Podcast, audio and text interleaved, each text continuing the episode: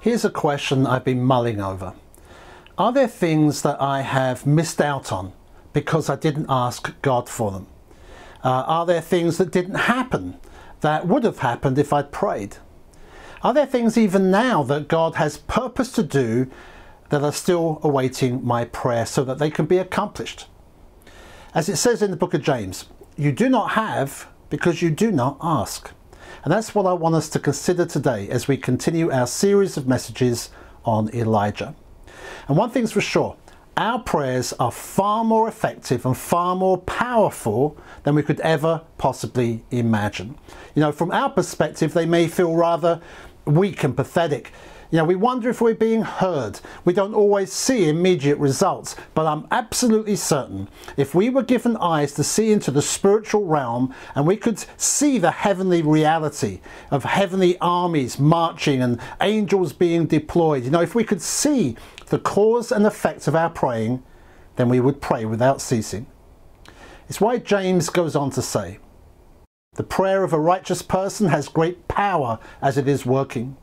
Elijah was a man with a nature like ours, and he prayed fervently that it might not rain.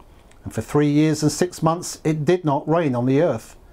And then he prayed again, and heaven gave rain, and the earth bore its fruit. Now, this should be a huge encouragement to every child of God. What he's saying is that when we pray, it makes great power available.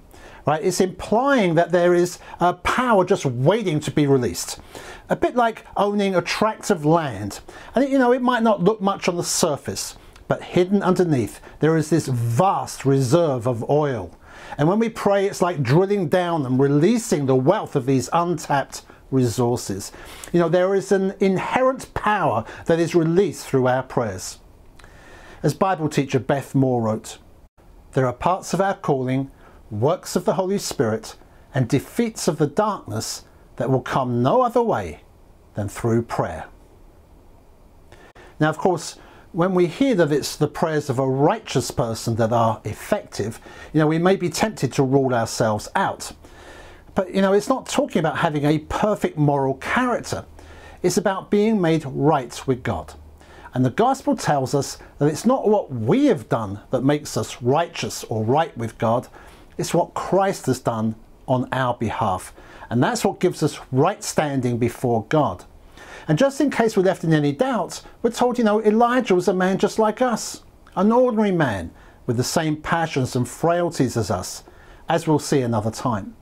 And yet his prayers were powerful and effective, as will ours be if we take hold of this today. So, what can we learn from Elijah about effective prayer? Prayer that works.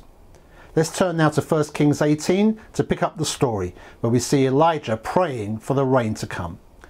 And this is just after the showdown on Mount Carmel where fire came from heaven and consumed the sacrifice. And all the people of God got off the fence and fell on their faces, declaring, The Lord, He is God. So we're going to read now from verse 41. And Elijah said to Ahab, Go up Eat and drink, for there is the sound of rushing rain. In other words, Elijah is prophesying the famine is over, the rain is coming. So Ahab went up to eat and to drink. And Elijah went up to the top of Mount Carmel, and he bowed himself down on the earth and put his face between his knees. And he said to his servant, Go up now, look toward the sea. And he went up and looked and said, There is nothing. And he said, Go again, seven times. And at the seventh time he said, Behold, a, a little cloud like a man's hand is rising from the sea. And he said, Go up, say to Ahab, Prepare your chariots and go down, lest the rain stop you. And in a little while the heavens grew black with clouds and wind, and there was a great rain. And Ahab rode and went to Jezreel. And the hand of the Lord was on Elijah, and he gathered up his garment and ran before Ahab to the entrance of Jezreel. So there are three things I think we can learn from this story. First, we see prayer. Second, there is a promise. Thirdly, there is persistence. Prayer, promise, persistence. So firstly, prayer. We see Elijah praying. And there must have been a great temptation, you know, to remain with all the people after the big showdown. I mean, he was the man of the hour. He might have stayed to kind of bask in the glory of what had just happened. He could have fallen into the trap that so many pastors seem to fall into these days. But instead, he turned to God. Elijah went on top of the mountain to pray. It doesn't actually say he prayed, but that's the posture that we see here a posture of humility and dependence. He bowed down on the earth and put his face between his knees. And as you may know, in the Bible, mountains often symbolize places where people would have communion with God. I think of Moses on Mount Sinai, or Jesus, who often went up a mountain to pray. In fact, on one occasion, was joined by Elijah and Moses when he was transfigured. Now, that doesn't mean that we have to climb a mountain to get close to God, because the wonderful truth is God has drawn close to us. Every believer has been given the Holy Spirit, who is God's very presence inside of us. And so we can have communion with God wherever we are, whether in the car or in our bedroom, uh, walking in the woods or walking on the beach, on our own or with others. And it's the Holy Spirit who helps us to pray. The point is, Elijah went somewhere to pray. He was deliberate about it. So, where do you go to pray? You know, I'm in a season of life right now where Emma and I will pray together when we walk our dog. I might also pray in the early morning or when I'm driving my car. When I worked in London in graphic design, I used to go to the restroom at lunchtime and shut myself in the cubicle to pray. Jesus said, When you pray, go into your room and shut the door and pray to your Father who is in secret, and your Father who sees in secret will reward you. So when do you pray? Where do you pray? I want to encourage you not to miss out on what God is wanting to do through your prayers. And it doesn't matter if you are, are, new to the faith and don't know a whole lot, or if you're the most highly educated Christian scholar, right? As God's children, our prayers have great power. It doesn't matter how inadequate they may seem, because it's, you know, it's about relationship, not rhetoric. It's not about what you know, it's who you know. And it's as simple as a child asking their father. And you can be sure your Father in heaven is waiting and longing to act in response to your prayers. As Nicky Gumbel, the founder of the Alpha Course, said, When we pray, God hears more than we say, answers more than we ask, gives more than we imagine, in His own time and in His own way. But Elijah isn't just praying anything. He is praying for a promise to be fulfilled. And that's the second thing here. There's a promise. Elijah was praying for rain to come after three and a half years of drought and famine. And he was so confident that it would rain, he prophesied to Ahab. There's the sound of rushing rain, he said. But there wasn't a cloud in the sky. So how could he be so confident? Because God had already promised to send rain. At the beginning of chapter 18, verse 1, it says, The word of the Lord came to Elijah in the third year, saying, Go, show yourself to Ahab, and I will send rain upon the earth. So Elijah did what God said. He showed himself to Ahab, but no rain came. And yet he was confident to tell Ahab it was coming imminently. And then he prayed for it. Which raises a question, you know, if God has promised something, if God has said, you know, he's going to do something, why bother praying? I mean, surely God will accomplish his purpose whether I pray or not. But that is part of the wonderful mystery of prayer that God has ordained certain aspects of his sovereign will that can only be accomplished through the prayers of his people. Now, we may wonder, well, you know, what difference does do our prayers make? And yet the fact is God has chosen to make our prayers indispensable. As Elisabeth Elliot wrote, things happen which would not happen without prayer. Or as the missionary leader Andrew Murray wrote, it is through prayer that the promises of God await their fulfillment. Elijah understood that. It's why he had confidence that what God said he would do. But he also understood that it would only happen when he prayed. Right? Prayer that is built on the promises of God is powerful and effective because we're praying according to the revealed will of God. And that might be what God has said in his word, or it might be what God says to us by his spirit. through prophecy, for example. In Acts 13, when the leaders of the Antioch church were worshipping together, the Holy Spirit spoke to them to set apart Barnabas and Saul for the work he had called them to. And what was their response? It says they prayed and fasted. It was only then that they sent Barnabas and Saul out on their mission. Now, when we sense God speaking to us, uh, giving some direction or indication of His will, we should pray, asking for confirmation and asking God to bring about what He has said. That's what Elijah did. But of course, much of what we know about the revealed will of God is contained in His written word. You know, we don't have to wonder what we should pray for. God has given us His word and many precious promises to lay hold of. When we pray, we're taking God at His word. We're taking His promises seriously. And there are promises that we can rely on and pray daily if necessary, believing that God will do what He has said. I'll give you an example of a great promise that I've asked God for many times and which I've often prayed over others. In fact, let me just speak it over you right now for whatever situation you may have found yourself in. It's from Isaiah 41, where the Lord says this I have chosen you and not cast you off. Fear not, for I am with you.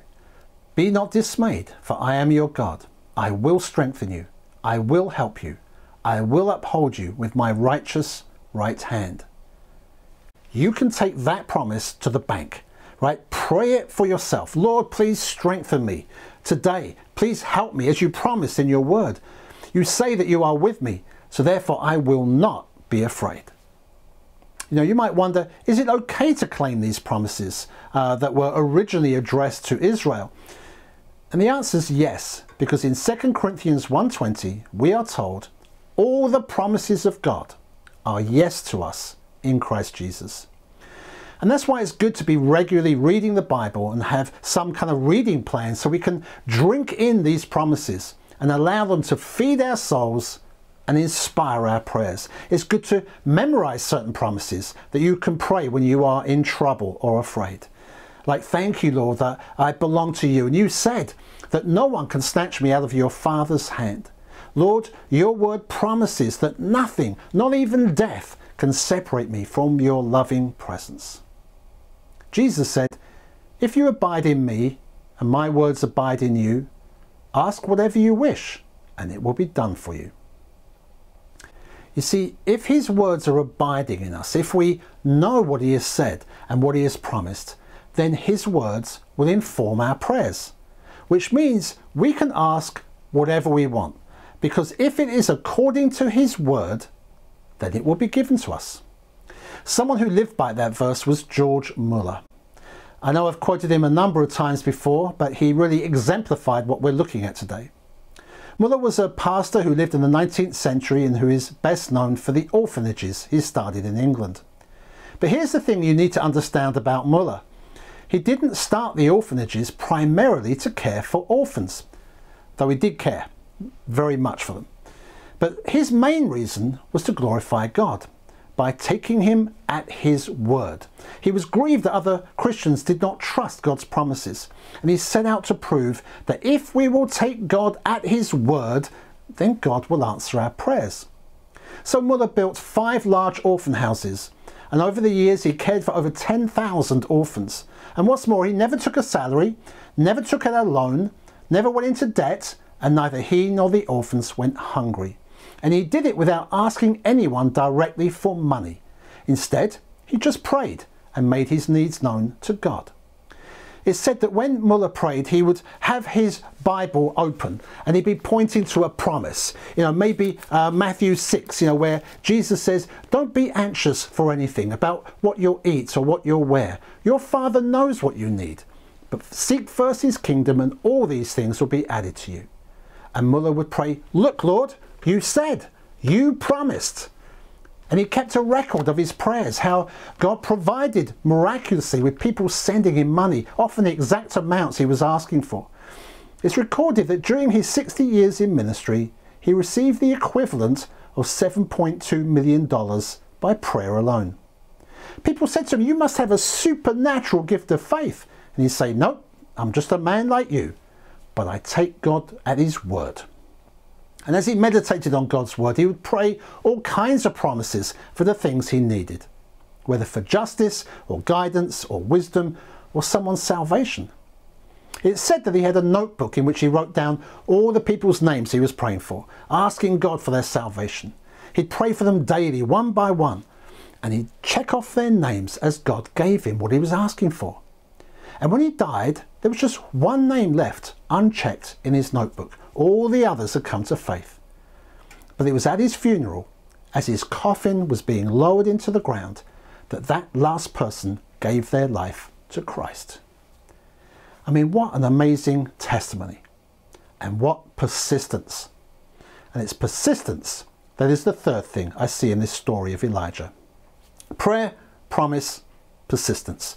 Because seven times he sent his servant to look out to the ocean to see if there were any clouds, any sign of rain. And time after time he looked, and it was a clear blue sky. But Elijah didn't give up. He kept on praying. He kept on asking. Seven times Elijah prayed.